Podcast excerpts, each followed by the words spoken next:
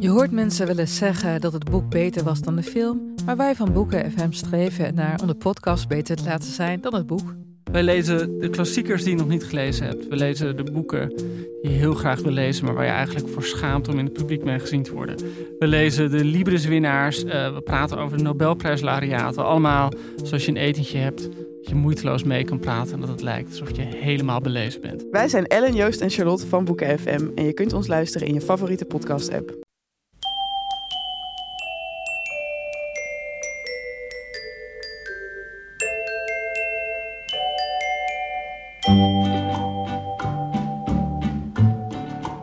Welkom bij aflevering 294 van de Echtgebeurd podcast, waarin waargebeurde verhalen worden verteld door de mensen die ze zelf hebben meegemaakt.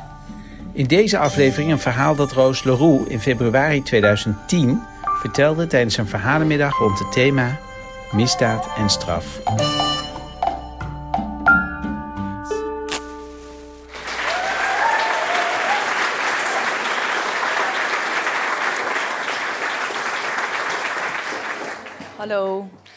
Het verhaal dat uh, ik ga vertellen gebeurde mij een, uh, een paar jaar geleden. Ik uh, woonde toen net in Amsterdam. Ik had mijn theaterleiding afgerond en ik ging verhuizen naar Amsterdam om werk te zoeken. Maar ik woonde daarvoor in Utrecht. En ehm, ik had moeite om te aarden in Amsterdam. Ik vond het lastig. En zo kwam het dat ik een beetje half in Amsterdam woonde en half in Utrecht. Want in Utrecht, of eigenlijk vlak buiten Utrecht, was een heel groot kasteel. Het was een gekraakt kasteel. Een oude baronessenwoning. En daar woonden zo'n twintig man. En, uh, en daar sliep ik dan vaak. En ik werkte ook nog in een cafeetje in Utrecht. En dan uh, s'nachts, als ik uitgewerkt was, dan fietste ik alleen naar die baronessenwoning daar in de beeld. En voordat je daar uh, kwam, moest je over een hele donkere, stille weg, waar nauwelijks licht was. En nou ja, ik deed dat gewoon, want twintig mensen deden dat, dus waarom zou ik dat niet doen? Dacht ik toen. Maar um, ik ging daar dus, uh, op een avond was ik klaar met werken, het was al laat in de nacht. En ik fietste eerst een stuk door de stad. En er kwam, ik hoorde een scootertje achter me. Hij reed een beetje langzaam en het scootertje haalde mij in.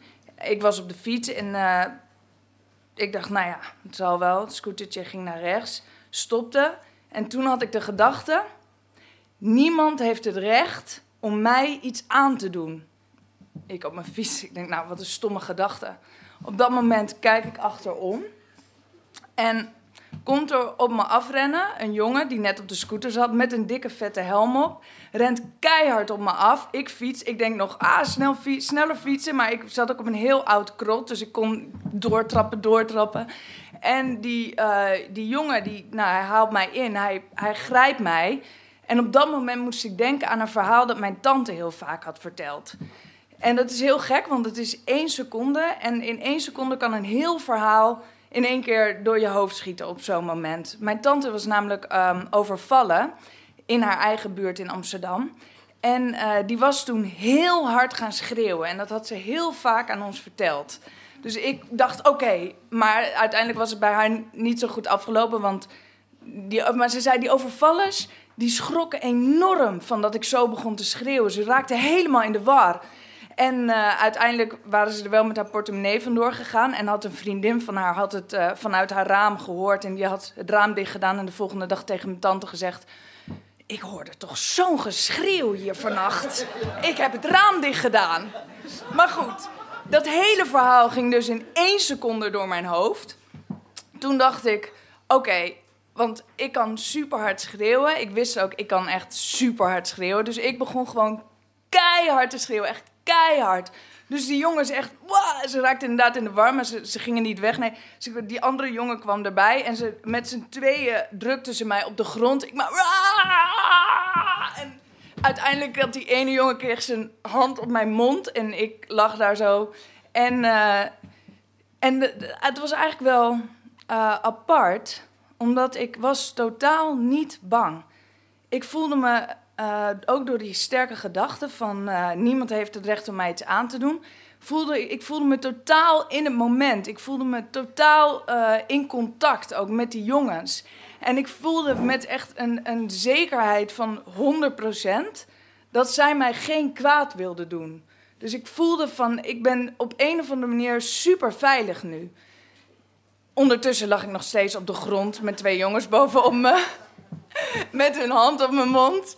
En aan mijn tas rukken. Want mijn tas was op dat moment echt. Ja, ik leefde half in Amsterdam, half in Utrecht. Dus daar zat al mijn lievelingsspullen had ik altijd bij me. Mijn lievelings uh, dichtbundel, mijn dagboek, mijn tandenborstel, mijn lievelingsonderbroek. Echt allemaal dingen die ik echt dacht, ah. Dus ik hield vast aan die tas. Maar toen werd ik toch wel overmeesterd. Want zij waren met z'n tweeën.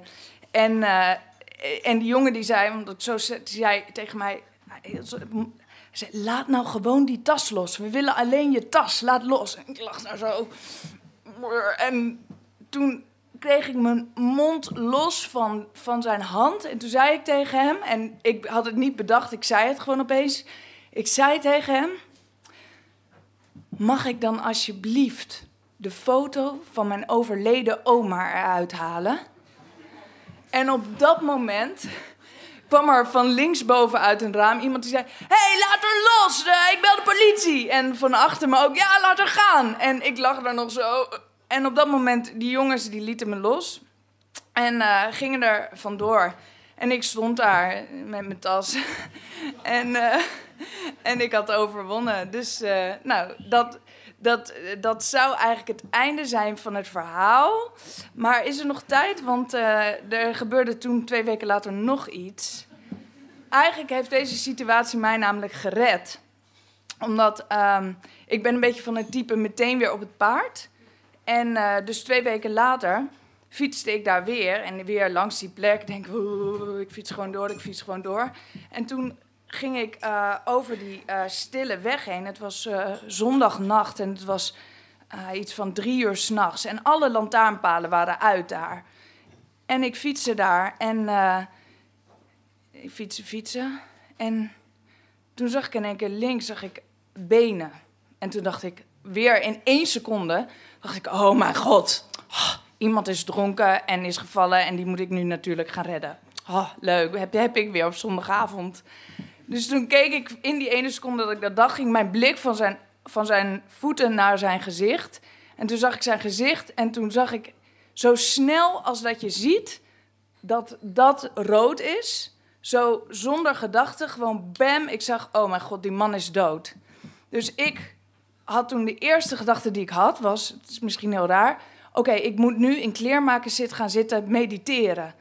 Want ik had een paar weken daarvoor in een boeddhistisch uh, uh, boek gelezen. Uh, nou, de Boeddha raadt een aantal meditaties aan. de ene is mediteren met een bloem, de andere is mediteren op je ademhaling en de andere is mediteren bij een lijk. En toen had ik gedacht van, goh, misschien best interessant, maar waar vind ik nou een lijk? En ja, dat is echt waar. En de, dus ik fietste daar zo en ik zag dat die man dood was. Maar gelukkig was ik twee weken daarvoor overvallen. En was mijn collega wakker gebleven. Want die zei: Roos, ik blijf wakker totdat jij daar thuis bent. En, en dan moet je me even bellen dat je veilig thuis bent gekomen.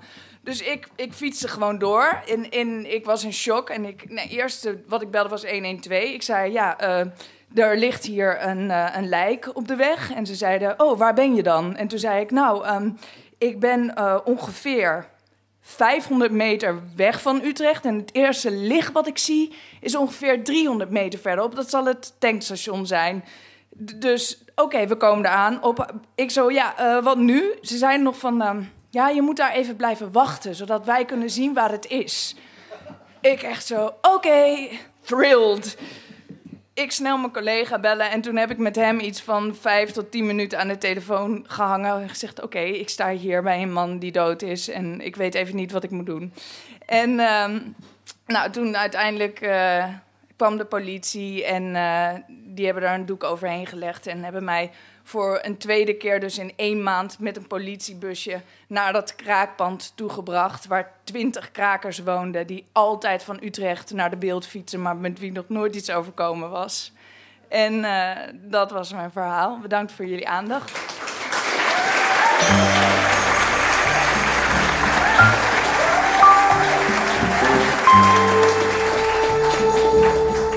U hoorde een verhaal van Roos Leroux uit de diepte van ons archief. Dat we in kaart aan het brengen zijn nu we geen nieuwe verhalenmiddagen kunnen organiseren in Comedy Club Toemler. Zo heeft de coronacrisis toch nog een klein voordeel. De redactie van Echt Gebeurd wordt gevormd door Paulien Cornelissen, Rosa van Toledo, Maarten Westerveen en mijzelf, Micha Wertheim. Productie Eva Zwaving, zaaltechniek voor deze aflevering Nicolaas Vrijman, podcast Gijsbert van der Wal. Dit was aflevering 294. Bedankt voor het luisteren en vergeet niet... niemand heeft het recht om jou wat aan te doen.